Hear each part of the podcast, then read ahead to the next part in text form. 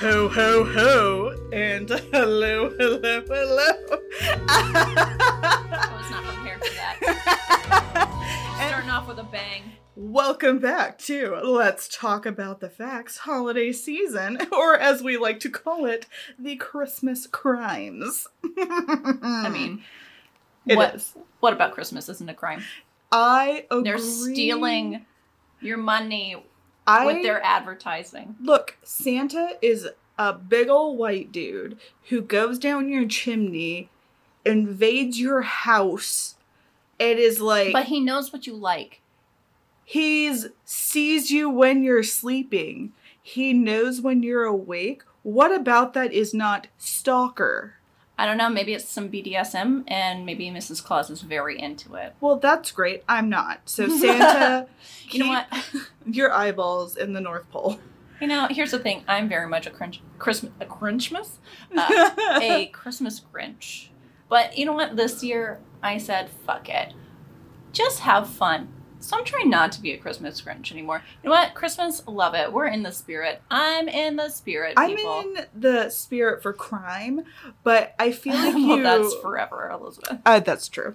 But I think you just created the word cringemas, which is the cringy things people do for Christmas. Mhm. That's another episode, people. So we are going to put that down and tune in not next week, but the next for Cringemas. Oh God! Oh, ho ho ho ho ho! I'm so so because so ho ho. Sorry. this week we have quite the story to tell you. So we are going to stroll back almost 100 years. It's a lot of years. Yeah, 100. 100s. That's uh, Benjamin Franklin, if you will. Um, Lindbergh did his whoop to do. We don't really care. Uh, the Charles Lindbergh. oh yeah, the one that had the baby. uh huh. Yeah. Did you know that baby was found? Yeah. That's one of the Mandela effects. Feel free to listen to our Mandela effect episode. I knew that the baby was found, and I went, "Oh, huh." Yeah, no, It feels a- like we were lied to. yeah, I know. It feels like this big conspiracy, but it's not. They totally found it. I think here's the thing, though. I think it was such a zeitgeist moment of, "Oh no, the Lindbergh baby was stolen," that that mystery and that like American shock, like, has reverberated through time. So it's kind of like who killed J.R.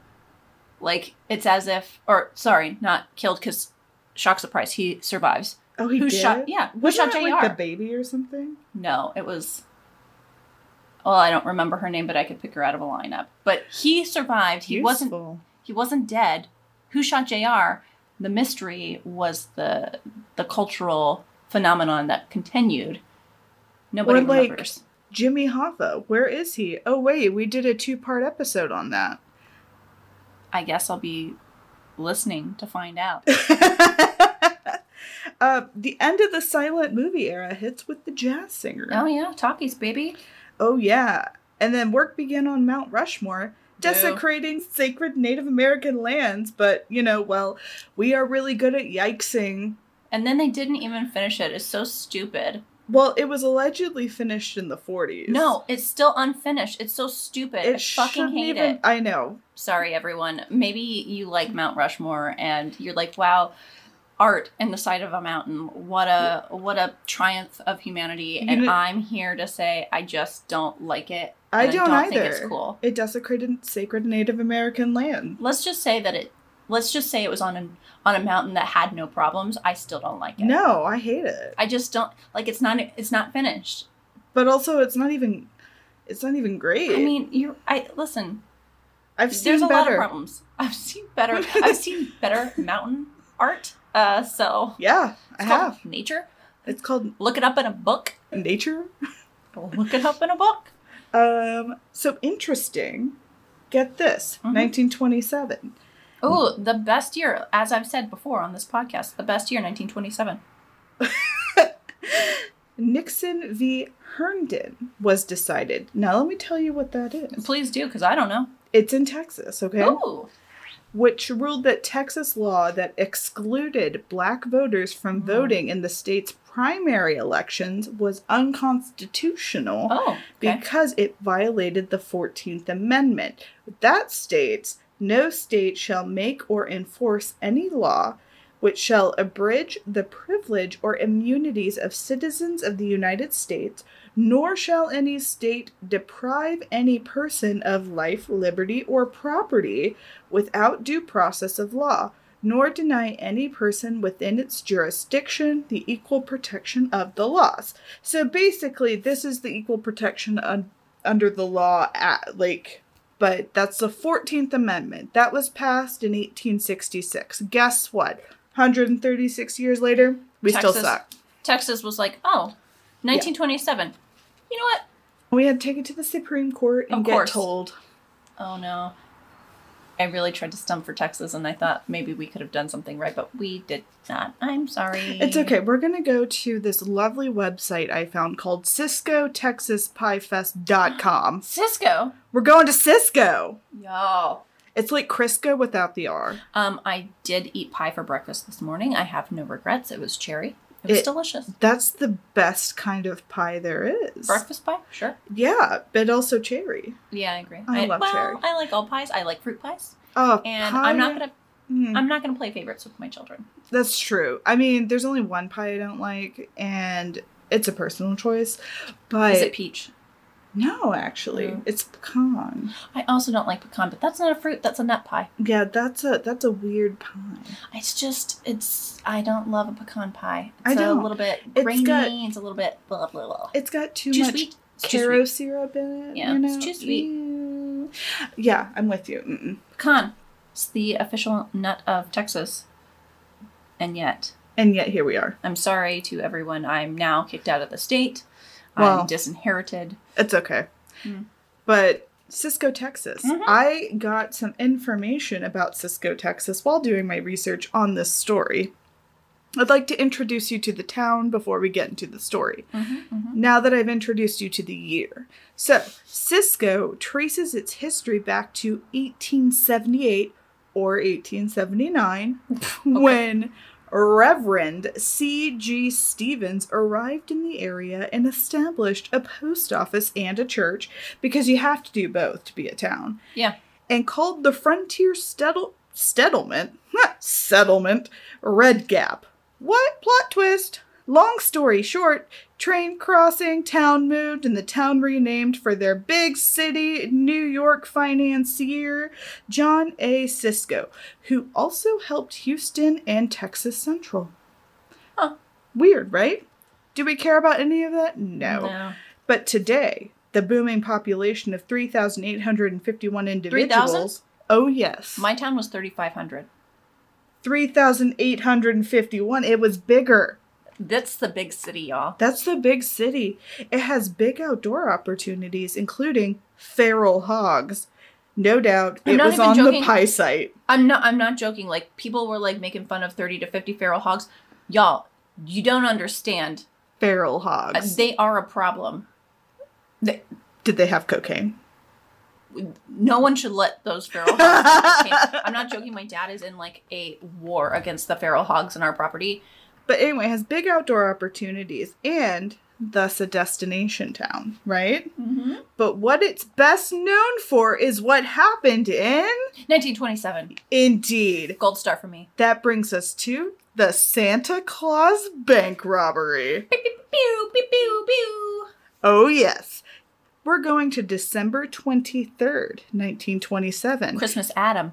Oh, it is Christmas, Adam. Christmas. So Christmas Adam for everybody who doesn't know is Christmas Eve Eve.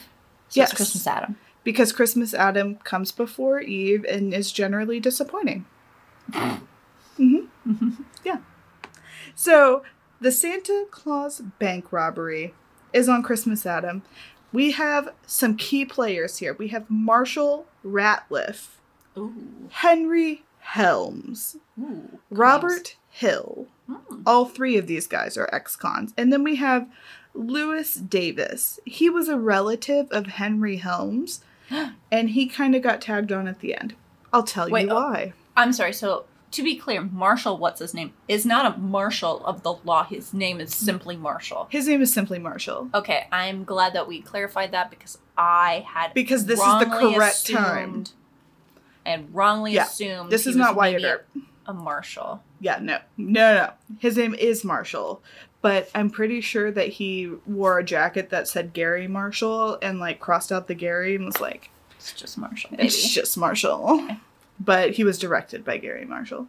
Actually, I have heard that this bank robbery referred to as the Blazing Saddles of bank robberies. Oh, stunning! So we're about to have a great time. I am ready to laugh. This is considered one of Texas's most infamous crimes and invoked the largest manhunt ever seen in the state.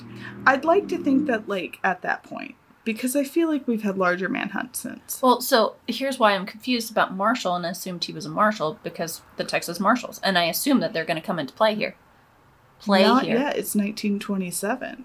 Mm, I don't know when the Texas Marshals. No, we thing. have Rangers then. Well, we still have Rangers, but we only Yeah. have the Rangers then. Okay. Dun, dun, dun, dun, dun, dun, dun, dun. Mhm. That's Bonanza. okay, so we have this eyewitness. His name is Boyce House. Boyce House. What a name. Don't try to say it 50 times You sure? fast. Uh, How are you spelling that? Boyce House. Where's you point to it? Boy. Yeah, that's how I. That's Boyce House. Boyce House. There is no doubt about it. But he's a reporter, and he has several quotes that I will be telling you from. He's a newspaper man. he is a newspaper man. Please use the terminology He wrote for that newspaper. and for the papes. He said, This was the most spectacular crime in the history of the Southwest, surpassing any in which Billy the Kid or the James boys had ever figured. Uh, all right. Well, that just seems like some. That seems like some clickbait of 1927. It felt like it, but then when you read the story, you're like, okay, never mind. Oh, see, here's here's the thing. My family killed their uncle. Um, I think maybe I mentioned this at one point. Um, but like four of them all killed their uncle with Bowie knives um, over incest. That is wild. I considered doing a crispy, crispy crime. A crispy crime.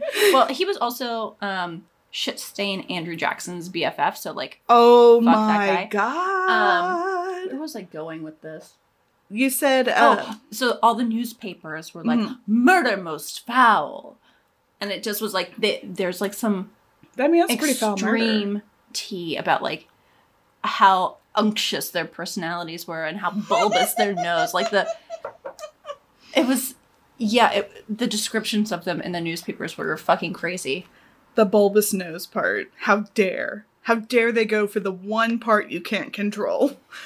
It was uh I'll find I'll find stuff. We got it. We got to do this. We tune in next year for us to Mhm. do that story. It's not unsolved, but just delightful. We have to know. Yeah. It'll be a short one. what are you talking about? We can draw that out for two hours. Yeah. Okay, let's talk about that Marshall Ratliff. He was an ex con who had lived in Cisco before being tracked down and imprisoned for bank robbery in Valera, Texas, okay? Hmm. But he was tracked down by Cisco Chief of Police G.E. Bit Bedford. So he goes by Bit. And we will be referring to him as Bit from Because- now on. On this podcast, we we refer to people with their chosen name. Yeah, it's Bit. Um, and also Bit is a badass name back Yeah. then. Was it? I don't know. Think Okay. about like a six foot six man going by Bit. All right. Mm-hmm. I'm into it. Okay, so he was paroled just before this infamous bank robbery. Even though mistake. he well parole. He, been- made parole, exactly and then he was like, "You know what? I'm gonna do to reward myself. I'm Um, gonna pull up another bank robbery." yeah But you know what? Here's the thing: you could, you could do as many bank robberies as you wanted back then. like there were no cameras. There was no one was tracking who was you. gonna stop you? But here's the thing: he had been given a really long sentence Mhm. and got paroled, and not only that, he decides to go rob Cisco. Well, I He could have robbed another town. I think here's what he was thinking. Here's what he was thinking, right? Well, no one will suspect me if I do That's it in my hometown. yes. Okay. But I think everybody was like, "Hey, do you think it could have been the um, bank robber who just got paroled and came home?" yeah. No. No. No. Surely he's not that much of a dipshit. Well. What a goofball! Oh, what the, that rascally rabbit. Oh, Marshall. Okay, so he initially planned to rob the Cisco Bank with his brother Lee, but guess what? Lee was arrested. Yes. Huntsville, so he pulls in his friends Henry Helms and Robert Hill, who he knew from Huntsville, Texas, Huntsville, Texas. not Alabama. Yeah. Because every time I hear Huntsville, I think Alabama. But Texas, we stay in Texas. And then there was a fourth man who was good with safes, Oh, a safe cracker. a safe guy. That's like that has been um, my dream is to be like one. I really regret not joining the lock picking club in college. I know, right? Like I just think that that could be like a really cool thing to know. I mean, it's And now they have a little thing that does it for you. Uh, well, there's no panache in that. Okay, I know. I just there's no skill. It's not sexy. I just I think like I would like to download the skill in my mind to be good It's at like safe cracking. I just want to download it though. I don't want to work for it. Like the Matrix.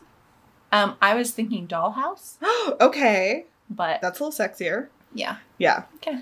So speaking of safes, yeah. As we were speaking of, so they plan this crime in Wichita Falls, mm-hmm. but guess what? The safe cracker Huh. comes down with the flu.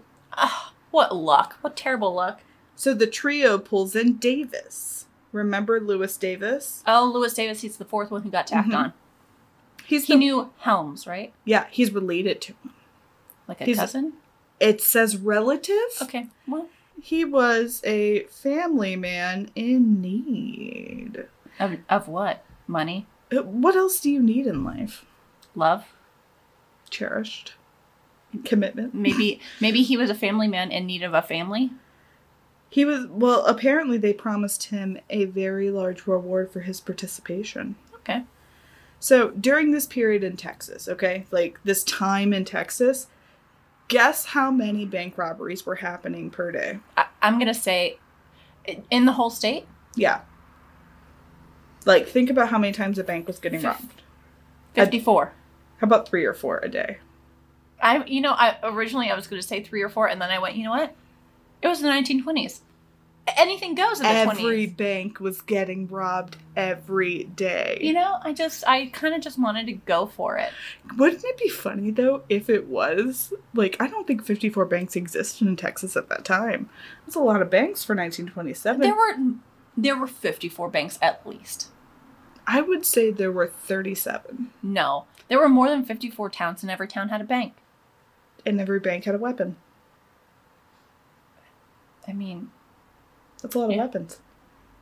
that doesn't even scratch the surface. It does not because look, I was like, just the one.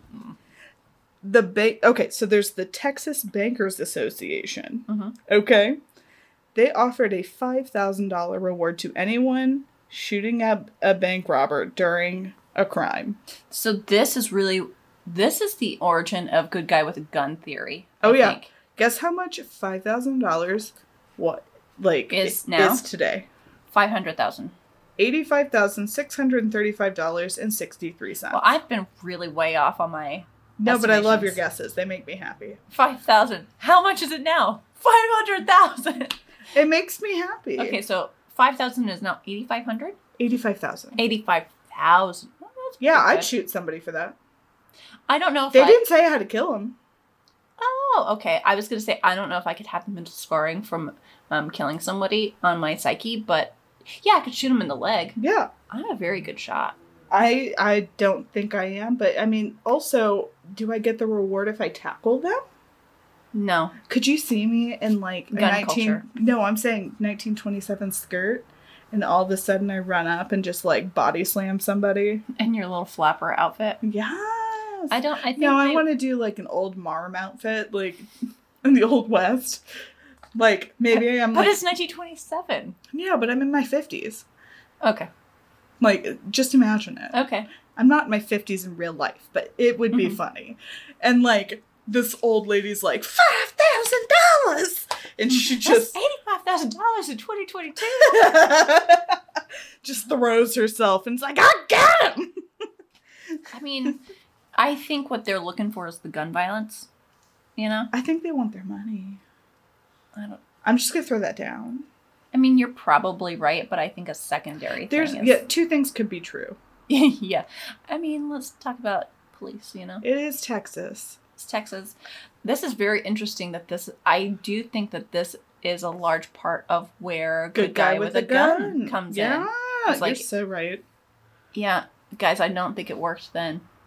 I don't think it, it definitely doesn't work now. No, it certainly didn't work then because I'm about to tell you how. Um, so Ratliff.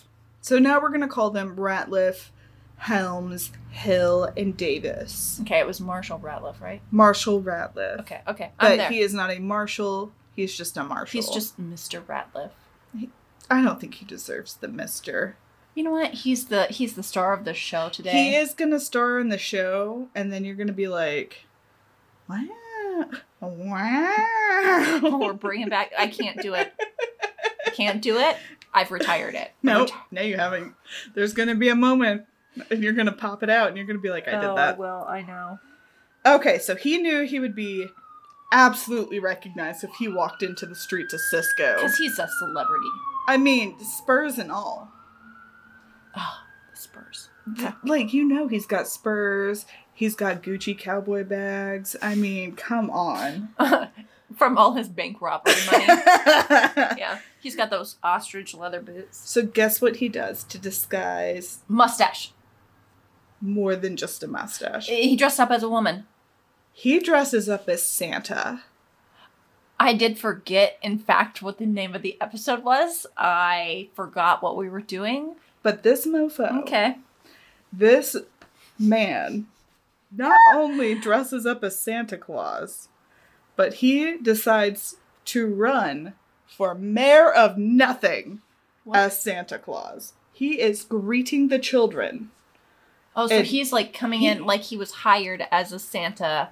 Well, yeah, they wouldn't hire it. Well, just- yeah, yeah, he's yeah. playing the role. hmm He is Santa Claus. So everybody's like lulled into a false sense of security. Wow, look at this guy! It's Santa. Wow. No one. Santa. That is exactly what they were saying. Owen Wilson was alive back then. He's a time traveler. Honestly, you could see Owen playing this role. hmm So here's the thing: How did they get from Wichita Falls to Cisco? They stole a car, and I was thinking to myself, how do you recover a stolen car in 1927? I don't know that you can. They they didn't have then vehicle identification numbers hmm until the 50s, and it wasn't regulated until the late 60s. I don't know how they recovered stolen vehicles back then. I think you were just shit out of luck. or there weren't that many, and they were like receipts. Mm, they were probably like, "Well, here's my license plate number, and I can tell you about the scratch on the passenger's." Maybe the license plate side. number was enough. Yeah. That's a fair point. Yeah, yeah, they're like, "Well, it's that Model T over there," you know. Yeah. well, they arrived December 23rd, Christmas Adam. hmm And he's out there, and he had borrowed that suit from Mrs. Midge Tellett. Oh, I love Midge. She were in the boarding house they had been staying in in Wichita Falls. And old Midge, let me tell you, she really came through for them. Santa Claus is is a villain.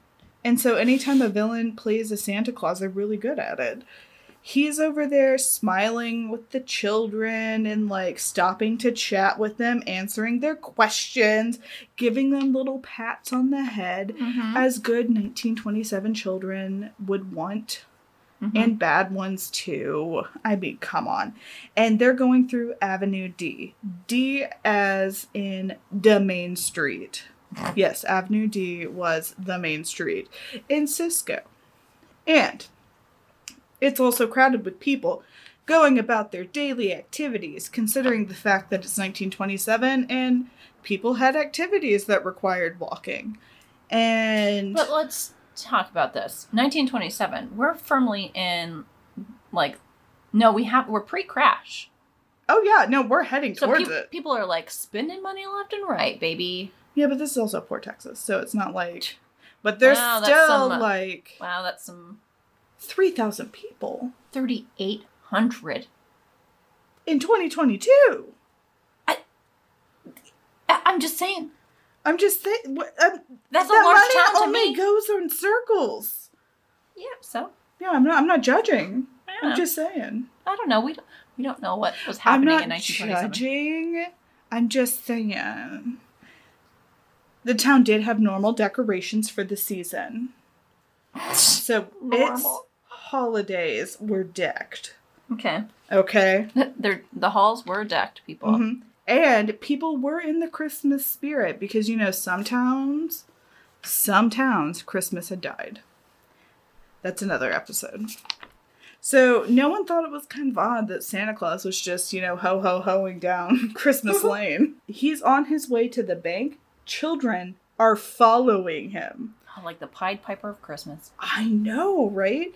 And Ratliff joins the other three in an alley and he leads the way to the bank. It's like his little elves on the way to the bank with children still going. Well, I mean, that's a that's a great idea because nobody's going to shoot at children. yeah. Mm, I bet Oh. that comes into play. Oh, it does. Because Santa's taking him to the bank to get some money. He's taking them to the bank. Okay, so here's where it goes from good to wild. Ooh.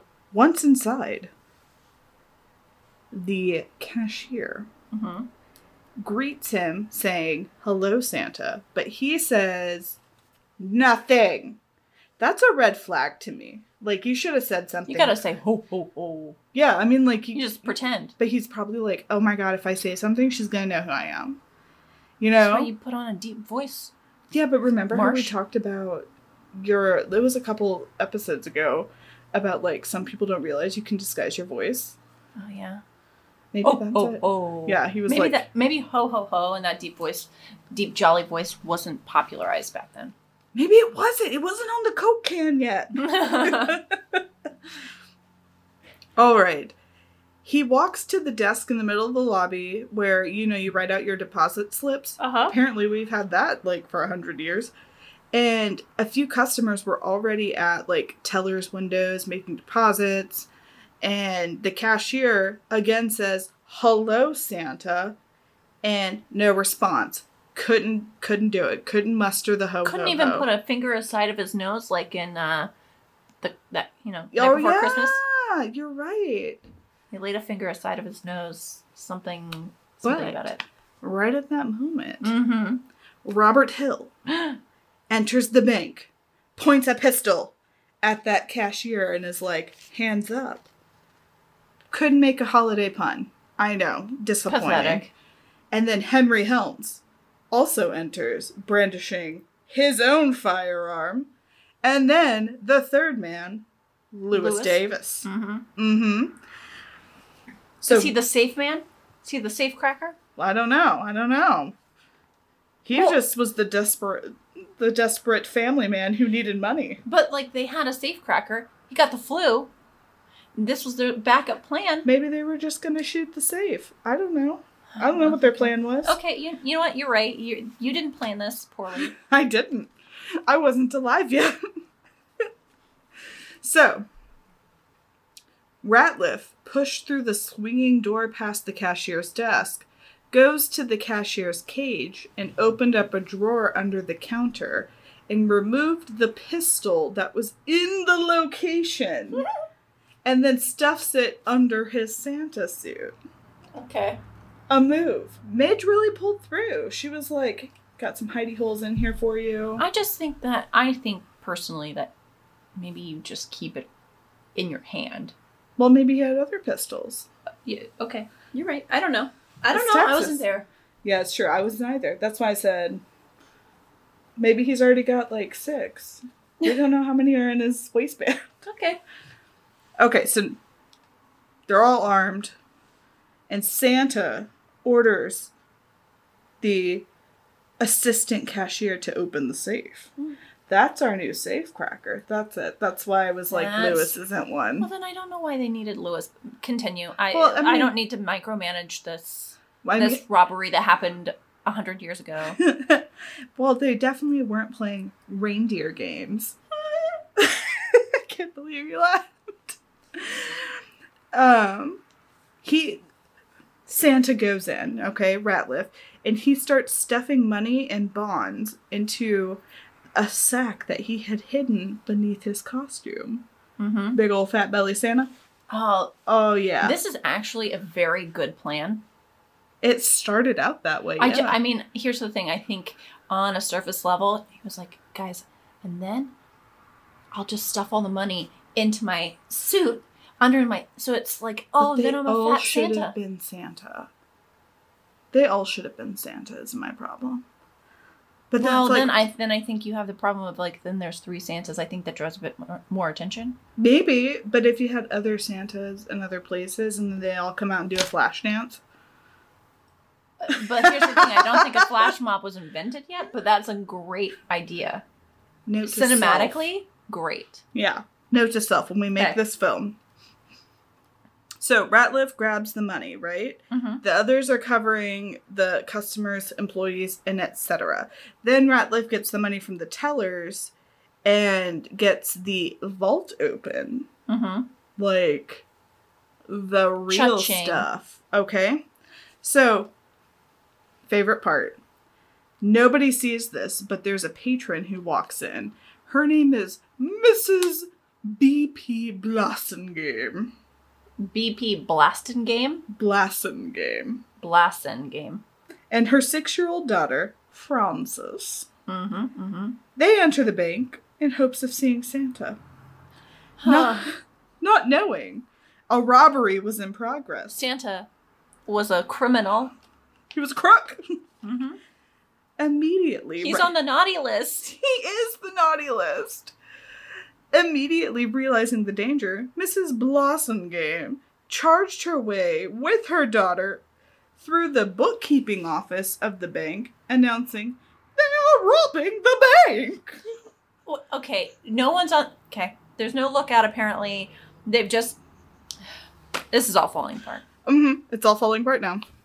And as she goes for the alley door, she unlocks it, pushes her daughter out, right? While yelling.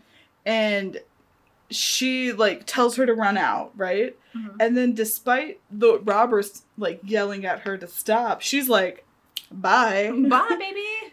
And they said that they were going to shoot her. She's like, mm, are ya? Try. and she screams for help as she ran one block to City Hall. Gotta love the small towns. Oh yeah. And that is where the police department is. And that alerts who? Chief of Police, Bit Bedford, Oh, bit. and most of Cisco citizenry and everybody else. They they find out about the robbery. So we have Mrs. B.P. Blassengame and her daughter Frances to thank for ruining this heist.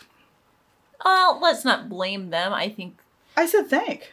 I'm. I'm just saying. Oh, I don't, love it. I don't know that they ruined it per se. I think that there was some problems in the robbery. I think there was some poor planning involved, and They didn't think to cover their exits, and I think that she did a beautiful job busting in saying, My daughter must see Santa. Oh no! oh no, And then busted out of there. Santa, what are you doing? Yeah. Oh, yeah. No, and she busted out of there like a bat out of hell and was like, "Somebody save the bank!" Can you imagine little six-year-old Frances being like, Santa, what are you doing with that money? Why are you stuffing that money in your belly? That's what. Santa, That's what Santa, baby elves. that's not nice. Watch Frances be like, "Is that my present?" Poor little Frances. Frances was uh, open. Her eyes were open to an entirely new life. Mhm. so, according to Boyce House, No, boys. we're back to Boyce. Police Chief G.E. Bit Bedford was a giant man and a veteran police officer. Mm-hmm. So he gets a riot gun because that's how we do in Texas. And he starts for the scene and instructs R.T. Reddy's, who was born for this day. He was He was ready. he was Reddy's. And George Carmichael to cover the back door of the bank. The chief goes to the alley alongside the bank and he opens the bank's front on Avenue D while Carmichael is on like this other po- whatever. They're places, they're strategic, who cares? And meanwhile, one of the men in the bank who has an autom- he has an automatic weapon in each hand and he's like he goes to the bookkeeper and he's like don't look at me this is one of the robbers. yeah while santa had filled his sack if you will Filled a sack full of goodies. Okay. And exited the vault okay? You know what's gonna happen now. They have to leave the bank. And what happens when you rob a bank and you have to leave? And everyone's got guns? A shootout. Who fired the first shot is uncertain. Some sources say Ratliff, dressed as Santa, fired first, and then some would say Hill.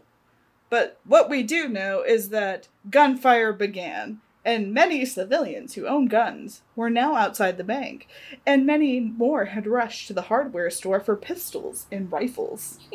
You could get them at the hardware store? This shouldn't be It's surprising. 1927. 1927 in Texas, baby. Yeah. So, the assistant postmaster and the postmaster were two of the civilians who took up arms against the robbers. Think about the family legends. Oh, absolutely. They opened fire, and a rifle bullet struck one of the fugitives in the arm and spun him around. Cinema. Yeah. It's pretty good. A bullet did strike a cashier in the jaw, and another struck a bank customer in the leg. Oh boy. That didn't make the family mantle, okay? But I I shot I was there. I was at the shootout. I, you know, shot at one of the guys. Did you hit him? Um, flashback to pop two. That guy shooting a civilian in, in the, the jaw. in the in the jaw. Back to um, I don't know, unclear. Unclear. Um, there's a lot of smoke. Mm-hmm. Uh, so one customer makes a run for it and was able to tell Bedford and Carmichael about the hostages. The robbers force all of the people in the bank out of the door and towards their blue sedan. Okay? Uh-huh. Several of these hostages were wounded as they emerged Oh, into boy. the alley, including someone named Alex Spears, aka the bank president. Hilarious. I don't know why I find it hilarious, but I do. Most of the customers escaped. However, the robbers kept as hostages two girls, Laverne Comer, 12, and Emma May Robertson, 10. They used these girls as shields, and the Oh. four made their way into the alley to the getaway car. Yes. Okay. So they keep them as hostages. Don't worry, everyone who's worried, they survive. So, more than a hundred shots had already been fired before the shootout in the alley where the robbers returned to their getaway car. Unfortunately, Chief Bedford and Deputy George Carmichael were mortally wounded. Oh, Very sad. bit Bit did die Bit? several. bit the bullet. He did bite the bullet. He died several hours later on Christmas Day. Oh eh. And no! Carmichael died almost a month later on January 17th. Oh, was it one of those like Garfield situations where like he died of infections and being Probably. pussy? I think so. Was that and uh, was that President Garfield? I thought you were going to say Andrew Garfield, and I was like, are we starting a rumor? no. was it President Garfield? I feel like that's right. It was Garfield. Let's go with it. Davis, however, was severely wounded in the shootout, while Ratliff suffered from two wounds, one in the chin and one in the leg. Uh huh. Officer Reddy's runs to the police station to get another rifle and begins to pursue the robbers on foot. He is soon picked up and continues with civilians. Like they pick him up, you know.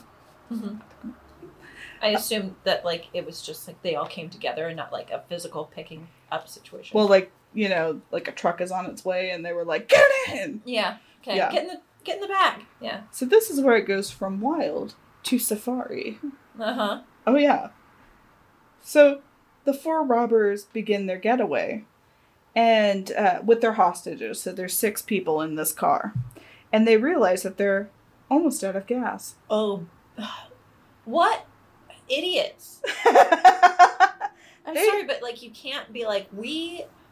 Okay, this is our getaway car, everyone, oh and then yeah, that we stole. not gas up. They stole it in Wichita Falls, Well, and they didn't gas it up. well, here's the thing. You know, they they got there from Wichita, and then Wichita Falls, and then they were like, well, if we go to a gas station, guys, like, what if it's been reported somehow, and uh, there's no there's no way. Mm-mm. So they neared the edge of town, pursued by a mob. Pursued by a bear. Uh-huh. Uh huh. And one of their tires is flattened Oh, by God. a shot from the law. so, the robbers all get out of the vi- the vehicle with their guns and their hostages, and they commandeer a passing Oldsmobile that was driven by a 14 year old Woodrow Wilson Harris. I loved it when it was a full president's name and then a, just a last name. yes. Woodrow Wilson Harris. Which I did look up the years of his presidency, and he was president from 1913 to 1921.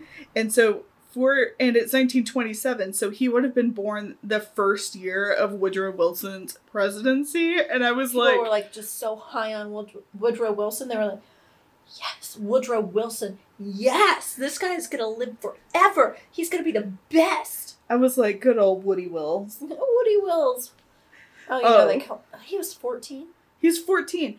He gets yeeted in the car, out of the car. So Woodrow Wilson Harris gets kicked out of his own car. He's 14. The robbers put the loot, the hostages, their injured friend into this Oldsmobile, which really should have been called a newsmobile if you think Mhm. about it. Okay, I know that this is a tangent, but here's what I'm hoping: little young Woodrow Wilson Harris and the twelve-year-old Oh, yes. hostage. I hope that they locked eyes and they fell in love in that moment, and they That trauma so bonded. cute. You know, like this brought them together, and they had a long love affair and marriage, and like lots of babies. I can't I can't say that that didn't happen because I don't know. I hope that it did, and in my mind, it happened. Let's write that story. Okay, beautiful. That's so. That's gospel That's our truth. That's our next Hallmark movie. The trauma bonding. the Woodrow Wilson Harris story. with uh hold on was it was it uh laverne laverne Yeah, is the older one calls her Bernie. not lavy No, sorry that means toilet. it does And she's not a toilet. She's a beautiful, beautiful soul. But they've gone through a toilet ordeal together Yeah. okay speaking of toilet or- ordeal all right so they're transferring everything to his oldsmobile in the midst of gunfire Oh God. Okay. They finally transferred to the new getaway car. And then they realized they couldn't start the car because 14 year old Woodrow Wilson Harris had geniusly taken the keys with him. Okay, here's my question, Elizabeth. If you, well, I guess it was a violent one, but like if if you in 1927 had witnessed a bank robbery, but they were like pretty polite, would you would you do everything you could to foil them? I'd be like, I don't know, man. Take the car. But see, here's the thing they forced him out of his car, but they didn't ask for the keys. So he probably just put them in his pocket and was like, okay, I'll leave, I'll leave. I mean, yeah, these guys seem like you know they're they're making kind of a hassle, and there is a There's lot of gunfire everywhere. But I'm just saying, like, if Santa were like, ho ho ho, please give me a Oldsmobile, son, you'll be on my nice list. I'd be like, sure, yeah, I what I see is a giant mob heading toward me, and I'm like, yeah, yeah, that's true. I'm out of here. I'm just seeing all the ways that this could have been done better. Um, And I just think a little bit of kindness when you're robbing a bank goes a long way. yeah, I'd be like, I'll cut you in. I just think it'd be a little generous, you know? Throw some of that cash around. You know, if you had handed him a stack, Yeah, I think uh, handing him a $5 bill would be fine. dude, buy yourself a new one. That's a hundo in today's time. I know, right? Okay, so here's this. Davis was unconscious by then because he had been very wounded. Mm-hmm. So they left him in the car and Oh. moved back to the first car with their two hostages. is. Oh my god. Here's the best part. Though. No man left behind? Well, that's I said that. I said that. I said that this is why you never leave a man behind and always take more hostages. I mean, okay, either you've got to take him with you or you kill him. But because, like, he's definitely going to roll. it's no. Oh no, Davis. We're not worried about. They should have taken Woodrow Wilson with them. Woodrow Wilson? Harris. Yes. Oh, well, I don't kill the child. No, they should have taken. They should have made him drive. Oh, nobody would have killed him. Because he's a 14 year old boy. Robert Hill, the one who had followed Ratliff into the bank, had been struck by a rifle bullet during the aborted transfer into the new car, oh, God. And they did not realize until later they left the money in the Oldsmobile. What? the- Davis. what the hell? What the. Oh my god. So did Woodrow Wilson Harris come back to the car with the money and the keys and just get No. out of there? No, the mob, the mob found it. Oh. Well, that's too bad because that would have been a great day for Woodrow Wilson Harris. Bless you. Bless you. Thank you. I love being blessed. If you sneezed one more time, I would have let the demons take you. Thank you. I deserved it then. the mob finds Davis and the money. They temporarily give up the chase, but then they get back to it. But here's the thing. They're like, hey guys, we found some money and a guy who's been shot. All right, we'll take care of this. And then we resume the chase. The money re- was returned to the bank. Here's how much they stole. 12,400 in cash and 150,000 in non-negotiable negotiable I can Bonds? Like securities. securities, okay. Same thing. Yeah, okay. But Hmm. here's the wild part. Guess how much 12,400 is in today's money? Okay, so if 5,000 was 8,500, I'm just going to I'm going to round that up to 100. So um that's going to be I'm just going to say 2, so that's 200,000. $212,376.37. Okay. So I'm getting better. you're getting good. 150,000. Do you even want to guess? No. Two million five hundred and sixty nine thousand and eighty and sixty eight dollars and ninety seven cents. Wow, two and a half million dollars. Uh huh. That's how much in today's money it was sold. Or wait, Hundred and fifty thousand. Hundred and fifty thousand dollars was is two point five million now. hmm I know. Let's go back, get their money, and come forward. Yeah, honestly. I mean, here's the thing. I don't want to commit crimes. It feels very stressful. No, thank you. Two and a half million though. I mean, I commit a crime every day looking this good, but.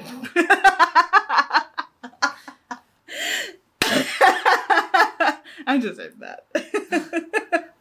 I didn't really hit her audience. yeah, she did. I just, she did. I, I clapped my hands in front of her face. That was a big ass lie. She smacked me across my very deserving face. Please don't lie. Santa's listening. Santa needs to get mind his business. Jeez. Okay, so Two and a half Es- million. Uh huh. yeah, estimates that were made are like 200 bullet holes were in the bank. And in today's bullet holes, Today's bullet holes. I feel like that right there, this one instance would have been like, they say guys. it's too low. I think this instance would have made me go, guys. Good guy with gun, not a, Yo, not a, not a good strat. I've I've heard this many times, but it's like Americans really love to shoot guns and miss. and I feel like this is exactly it. Because how do you shoot at something 200 times? I think you are just you're. It's a law of large numbers situation, and that's why so many onlookers were Yeah. shot. But wait, there's more. But wait, the trio had raced back onto Avenue D. Uh huh. Okay. Mm-hmm. So the driver swings east onto the dirt road, right? And they're throwing roofing nails in effort to Ooh. puncture tires of like the, The other mob? cars. Okay. Yeah. And then he turns into a pasture full of cactus, mesquite, scrub oak, the Mhm. worst. And the growth is so heavy that further progress is so impossible. The robbers just abandoned the car, bullet ridden Oh. car, and the two hostages. Okay, so the little girls are now just stuck in this pasture. Yes. Okay. Laverne and Emma May missed their newfound life of crime, and all they had to look forward to was the depression. Excuse me, and the budding love affair with Woodrow Wilson, pause for effect, Harris. Or they could have had a budding love affair of robbing banks. I'm not saying I'm not saying that that is mutually exclusive. it's true. I just think that they all three of them were better at it. But could we just say, have you ever watched Pushing Daisies? Of course. They were basically Olive Snook. You know what I mean? Okay. That's what I see their relationship as. Okay. Like, don't do what we did, okay? Mm-hmm. But they, I mean, it was decked the alley with bullets because they said it was a bullet ridden car. Okay, so Mhm. now we have new players en- entering the chat. Okay. Not my favorite players yet, but new players. Okay. Sheriff John Hart and his deputies from Eastland, the county seat. Who cares? They get called in, okay? Now we're back to Boyce House. Officers and citizens poured in from all the sections of the state in which a manhunt as Western Texas had never seen before was soon in progress. Many members of the posse were on horseback or on foot, and they beat their way through clumps of trees, searched high grass in the bottoms of ravines, and peered over boulders and in canyons. Crazy, right? So, like, they found an overcoat and bloodstained gloves, and then a suitcase and a pile of bloodstained rags. And that suitcase had cotton and gauze, which showed that the bandits had entered this enterprise knowing that blood would be shed. There will be Well, blood. I mean, I do think that that is a smart way to enter things. Be prepared. that's the first smart thing they did. I well, uh, let's say the Santa thing was pretty, pretty good. I feel really bad for Lewis Davis. Okay, he was the one mm. who He was added last minute. He wasn't there for the planning. he was desperate, He didn't have a say in what happened. not a little bit. They just left him like he was yesterday's news. Well, he also was unconscious, so like, what can you do? I mean, he is slowing them down. You know what? Hmm. But he was also a family man. Ah, Yeah, they were rude. Anyway, so despite the search efforts, efforts, the bandits were able to evade search parties and steal another car the next morning. there was no security anywhere. In the Can we talk about that? And then the pursuit continued throughout Saturday and Saturday night. So one of the results of this Christmas crime was that it really did rock the worlds of children in that area. On Christmas Eve, there was a church who was filled with like you know, Christmas time stuff. And then they had a Santa come in, and a little boy was like, Santa Claus, why did you rob that bank? and honestly, if I was a parent around that time, would have cracked up. I, Would have lost my shit. well, here's the thing. I don't know that you would have because there was just a hail of bullets. You know. Yeah, but at the same time, I think I don't think you would have the the emotional distance from it, but I think two years later you'd be like hilarious. I feel like it would be funny because I know that Santa's on the run. Yeah. But also, But what a genius idea if he came back dressed as Santa and just was like, to steal from the church. oh, I was just gonna say to like blend in. Yeah. But he's looking like Haggard, like Merle Haggard. Yeah. Just kidding. But anytime someone says they look haggard, I'm like, like Merle Merle Haggard. But the funny thing is, I don't know what Merle Haggard looks like. Nobody does. It's a mystery to this day. It's yeah, no one's ever seen him. No one has ever Not a single Merle human Haggard. ever. Mhm. Not even his wife. No. It's weird. Okay. But I gotta make sure I didn't skip the other time that they stole another car. No, we just got to the part where they stole another car. I no, no, they steal another another car. How many fucking cars? I was gonna do a tally and then I didn't want to. Okay, here we go. That's why. Um, so they wrecked that car that they stole, Uh huh. and then they're in Putnam, Uh oh. and they successfully commandeer another vehicle driven by Carl Wylie, who is a young driller, forcing him as their hostage to drive. But during the seizure of said car, Mr. Wylie's father fires his shotgun after fleeing the car. Unfortunately, guess who it hits? The son. Duh! And this is why a good guy with a gun is a bad choice. But here's the thing they learned from their previous mistake take the hostage, drive the car. Yeah. But again, a little bit of Christmas kindness yeah. would have gone a long way. what if? But here's the other fun part they're hiding out all night with nothing to eat but oranges, and they did not give in any to Carl. Rude. Rude, right? And he's hiding out with him all night. All night. And he's now bleeding out. Yeah, he's got a bullet. But then again, they all have bullets. Well, but still, I just think It's it's. Carl was just Carlin. I just think that like here's the thing, Carl. Karma's gonna get him. And it was rude. Yeah. And did we mention that it was Christmas in Texas? Guess what Texas has? Four seasons, okay? Four whole ass Okay, so what we got is summer. You got the pollen season, which some people Yeah. would call spring. Uh, spring into your allergies. Yeah. So so we got spring. We got pollen. We got fall, summer. And then you got sleep. Yeah. Yeah. Yeah. It's sleep. It's not snow. It's not winter. It's sleep. Yeah. We hate that. So they actually release Carl in his car and then they go steal another car. Honestly, why weren't they in the car theft business?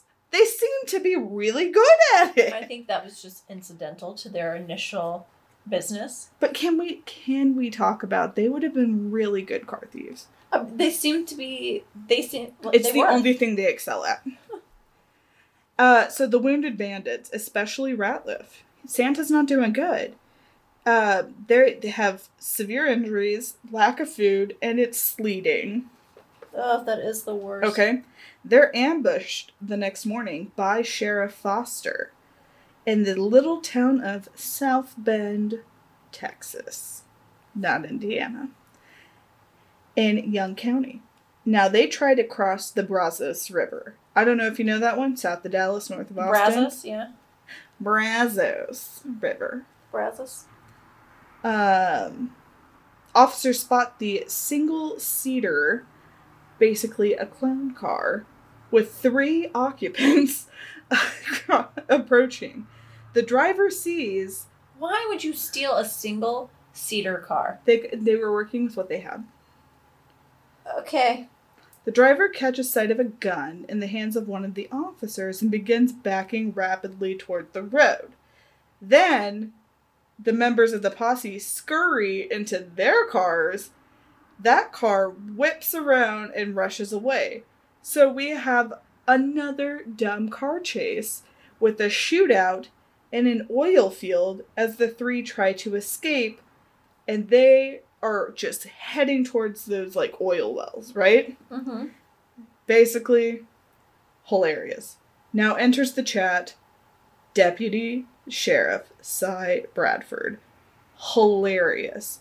This guy is apparently famous for bringing law and order into the coal fields of Strawn and neighboring towns. Okay. And I don't love anybody who's known for bringing quote unquote law and order anywhere. oh, me I'm either. Suspect. I mean, here's the thing. I bet the coal fields were pretty, pretty bad. I do too.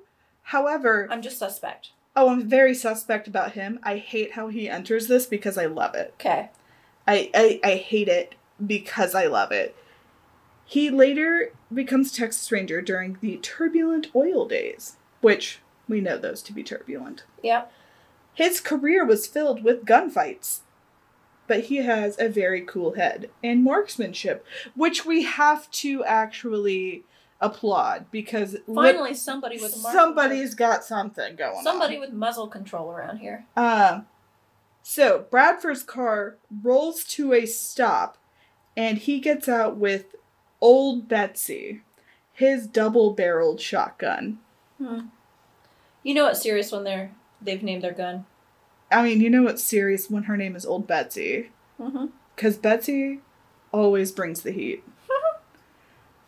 So he also has an extra pair of shells in one hand. He fires once, and one of the fugitives falls. He reloads before firing again, saying, I don't want to be caught with an empty gun if they turn and make a stand. Sure. You know what?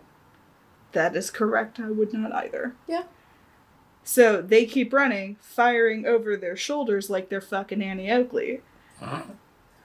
Again. Wow, Bill Hickok, y'all. I know, right? He shoots again, and another man goes down. But then he gets back up, like, I don't know, yeast, and tries to go. Uh huh. He's like rising like yeast, like, I can do it. So, Cy Bradford put another shell in the gun and shot again. And this time, our third desperado slumped to his knees and also gets up and then disappears among the derricks, which is the tall part of oil fields. Do you know, like, the tall little apparatus that looks like a jungle gym? Mm-hmm. My Well- dad was yeah. My dad works in the oil field, so The oil man. Yeah. I didn't know what that was called. So anyone you know named derrick. Derek is named after a really weird jungle gym. I don't know that that's true because they're I've spelled decided. differently. But okay, I've decided. it's true then. It's gospel. You. Heard it on a podcast. Heard it on podcast. So Ratliff is hit. He's on the ground. Helms and Hill, both wounded. They get to the woods. Um, concealment is there, but Ratliff was reportedly a walking arsenal, bearing no fewer than six gunshot wounds and six pistols when captured, including the one he took from the bank. So every child's dream has come true. Santa's been captured. Okay. So, get ready. Ain't no rest for the wicked because yet more is going to happen to these men. The intense manhunt for Helms and Hill pressed on, right? They got zero like rest. So they even brought in airplanes in the 20s, right? And remember, Lindbergh did his due that year. So Yeah. airplanes weren't exactly like, you know, Yeah. can't look out and be like, I see man. Like, how do you walkie talkie that? You know, what do you do? Throw a, like a flag down and say around there. I uh, I don't know. Uh, so the trail eventually is picked up, and Chase evidently was not far because the footprints were very closely spaced and showing that they were wearing down because that was one long chase. I think it took a week for bank robbery to finish of catching Man, everyone. Wow. Uh, they were finally apprehended in Graham, Texas on December 30th. And it was because they were trying to find the location of a rooming house in Graham, but the man who they asked directions from noticed their pistols and were like, hey, police, um, these guys have lots of guns. Help. And I'm like, how do you explain that many guns, though? Found them. I I think I'd be like, oh yeah, uh, we're going to a gun show. I don't think they had those back then. You don't I know. I don't. You're probably right. I'm just trying to think of excuses. for Um, they were at the hardware store. I own a hardware store and it burned down, and this was the only thing that I could save from my hardware store. Helms s- stood trial after Ratliff, and he was identified as the one who had gunned down both the lawmen. You remember the ones that died back in Cisco? yeah, old bit. Bit, Bedford, we miss The him. other one. Yeah, we miss him. Wait, so that was Um, which one? Helms, given the death sentence in late February. Oh. Uh, he did try the insanity plea, but he was executed by electric chair Yikes. in Huntsville. He is said to have had cabbage, sausage, tomatoes, coffee, and pie for his last meal. That's stupid. I'm not going to judge him, but like, wow, that is not anything I would choose. Well, that was back, you know. You didn't get to choose back then? I don't know. I haven't researched the death penalty like that. Now, Hill was last to be tried, so he pleaded guilty to armed robbery Mhm. and took the stand on his own behalf, crying for mercy and citing his unhappy childhood. So in March, he was given the sentence of life imprisonment, 99 years. He escaped prison three times, recaptured Oh each time. God. And after he was settled, after he settled down, he was paroled in 1940s, uh, and he then changed his name and became a productive citizen. Passed away in 96. So now, let's talk about Ratliff because when they Oh, here's Claus. where the safari really takes off. Like we have gone from wild, we've left the safari, and now we're at the most dangerous game. Okay. So he's convicted of armed robbery on January 27th, 1928, and was sentenced. That's a pretty quick trial. yeah, well, I mean, they didn't have to deliberate that much. And remember, no forensics. Yeah.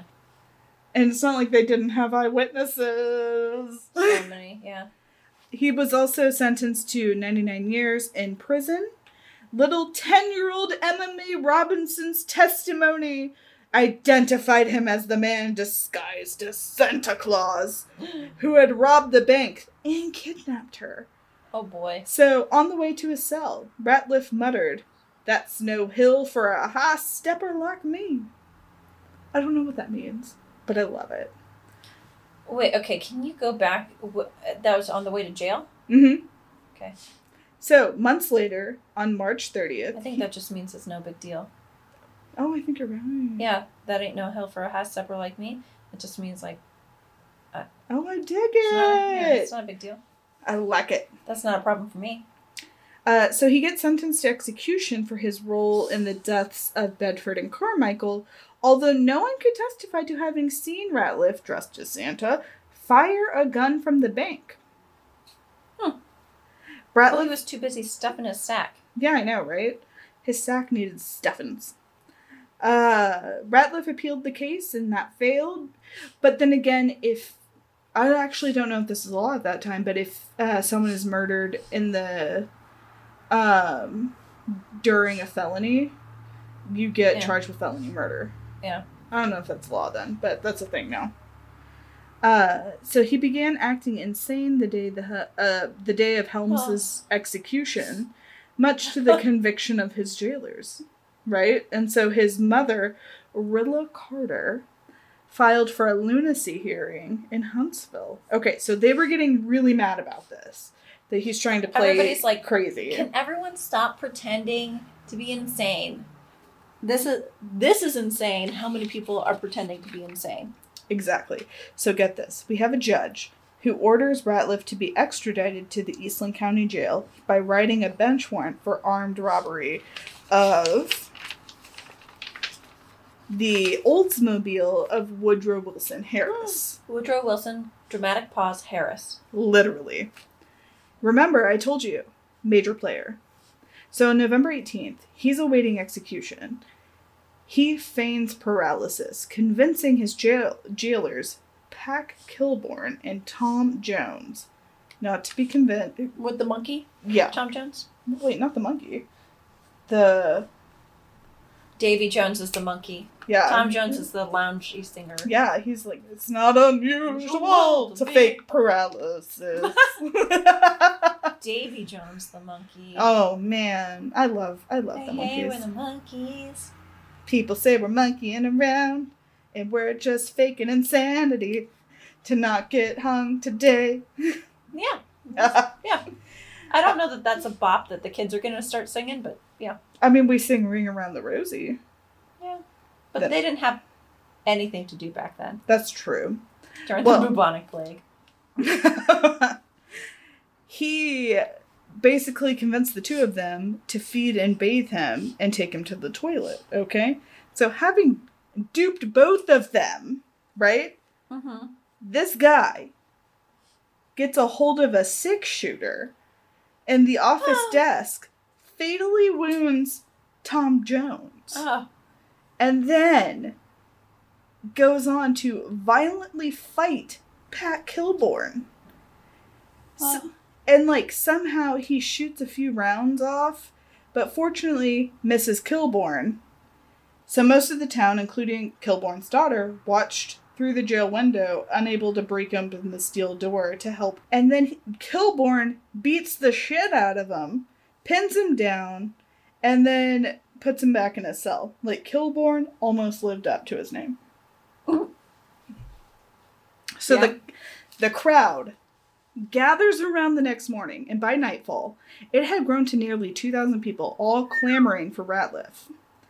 Kilborn refuses the demand, but he gets overpowered by like 20 men who rush in and drag Ratliff out. Now, there's a play going on at the Majestic Theater on Mulberry Street called The Noose. Oh no. So maybe they got this idea from that play, but his last words were, Forgive me, boys. And after the first attempt failed, the oh, second God. attempt worked, and he was pronounced dead 20 minutes later, and there's a marker on what Oh. might be the actual pole where they did hang him for his crimes. No one has ever tried an association with that hanging, though a grand jury was formed. Several thousand people viewed Ratliff's body the next day at a furniture store in What? Eastland At a before. furniture store. Yeah, I mean that is very Texas. Yeah. I guess where else are you gonna put it? You know.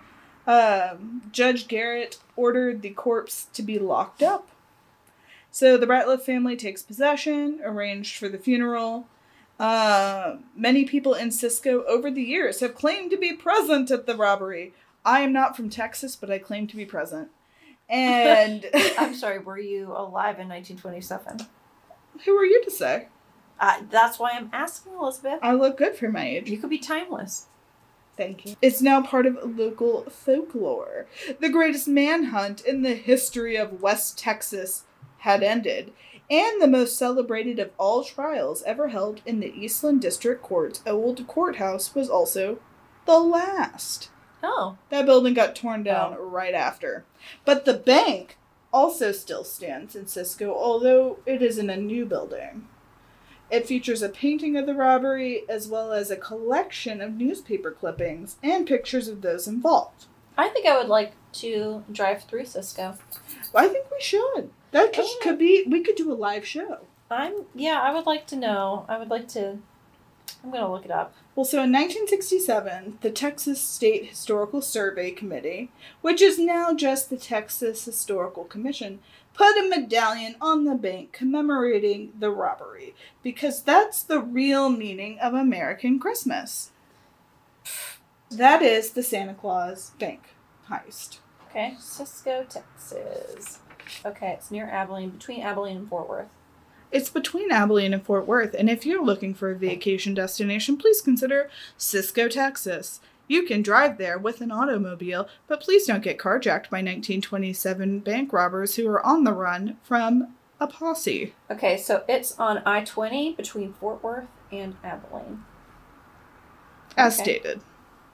You might run into Madison there, and if you do, please don't talk to her. She does not like people. That's not true. I love people. Please talk to me. Please talk to Madison because she is lonely and desperately needs human attention. That's true. She is. There's not a word of a lie there. So, what'd you think? Was I- it twists and turns? There were so many twists, so many turns. What I want is for those bank robbers to be better and just nicer, more in the Christmas spirit. Can we talk about how do you get the flu before a bank heist? What luck! What absolute luck that guy had getting the flu. Yeah, but like, what if things had gone better because he was he would have been like, hey. Why don't you watch the entrances and exits? And then, like, that would have solved everything. If Blassengame had not been there, If her daughter Frances hadn't been like, "Mommy, mommy, I want to go see I Santa," I just think there's so many ways that this whole this heist could have gone differently. shenanigan. If this was peak shenanigans, Who didn't get gas? Who was supposed to get gas? I bet it was the safecracker, and you know they didn't. Uh, they didn't didn't do that. transfer No, that I bet it was Marshall. Oh, Ratliff. Yeah, Marshall. I mean, he's the leader here, and so really all responsibility does fall to him. he didn't check everything. And this is why you micromanage everyone. Literally. If you don't have people on your team who know how to get shit done, you've got to micromanage. And I'm sorry, that's just the way it is. You know what this is? you need like? a little checklist. He needed a checklist. Hey, hey, Lewis, did you get gas? Great. Robert, did you cover the exits? Great. Yeah. Uh, but see, you know what really gets me? This is what really gets me is like this feels like a college project where nobody takes initiative. Yeah. Nobody did the group project. Yeah, no one did the group project. However, if this were a film, it would be perfect. Oh, I would love to see how those interpersonal dynamics really break down. And you know who our fourth bank robber should be? Who? Owen Wilson. Oh, wow. Yes! Got him. yeah! yeah. Is that our D's nuts of this podcast? Wow. Yeah. Oh my god, you know what? These are don't commit a Christmas crime. Please, dear God, do not commit a Christmas crime. But if you do, send an email to ltatf podcast at gmail.com and follow us at T-A-L-K-A-B-T-F-A-C-T-S on socials that you can find. We not on Hive. Not there yet. Actually, it might be. Oh. I don't know. I have to ask my social media manager. Is it also you? No. For once, it's not me. Okay. well then follow us maybe on a Hive also. Us. Just you. No, no. Also, Oh. Madison. I'm roped in now. Yeah, roped into this nonsense. And thank you for joining us for this Christmas crime. Tune in next week to hear us talk about something Ho ho ho. Christmas crimes. Christmassy. Goodbye. However, if this were a film, it would be perfect. Oh, I would love to see how those interpersonal dynamics really break down. I want it starring someone like Andy Samberg. Okay. I'm thinking for some reason, Chris Pine. Why not both? I'm not saying not I, I'm not saying not Andy Samberg. I think that you're right. They can both be in it. Yeah, that's what I'm saying. I think that they would have beautiful interperson. And here's the thing. I think this is crazy. This is a crazy casting. Chris Pine is Lewis. He's the fourth tack on. Oh my god, he's the only one who's like, guys, what have we done? And he's like, "Well, you guys have planned this out really well, right? I mean, you've had it in the works for weeks, so I I'm assuming that you know what you're doing." Yeah, he And just then- got his cowboy hat yesterday. Just got his cowboy yesterday. And then here's Andy Samberg. Um, you know who else would be really good in it? Um, Zach Galifianakis. Zach Yes. Galifianakis is Marshall Ratliff. That's it, and you're right, because Andy Samberg's got to be one of the supporting guys who's like, mm, I'm I- just, I'm, I don't know. I think he's a yes ander. He is yes anding every bad choice. He's like, yes, that is a great idea, and then we'll steal another car. I love this. And you know who should play like the the double barrel shotgun old Betsy? I'm sorry, the shotgun gets to be played by someone. First off, yes. Okay. Second off, definitely Jeff Bridges. Oh, I see what you mean. Okay, I see.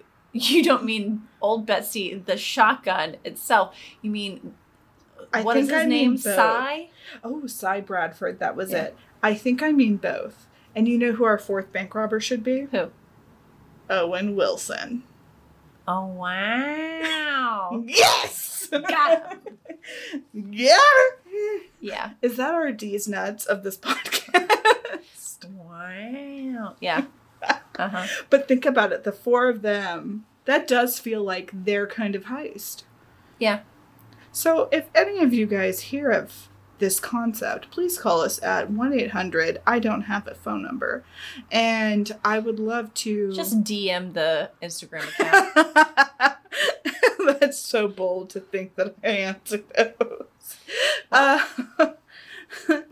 send up a smoke signal. Um, that does work. yeah. Um, set a vacant building on fire. And Oh my god, you know what? These are don't commit a Christmas crime. Please, dear God, do not commit a Christmas crime. Not commit a Christmas crime. Not commit a Christmas crime. Not commit a Christmas crime. Not commit a Christmas crime. Not commit a Christmas crime. Not commit a Christmas crime. Not commit a Christmas crime. Not commit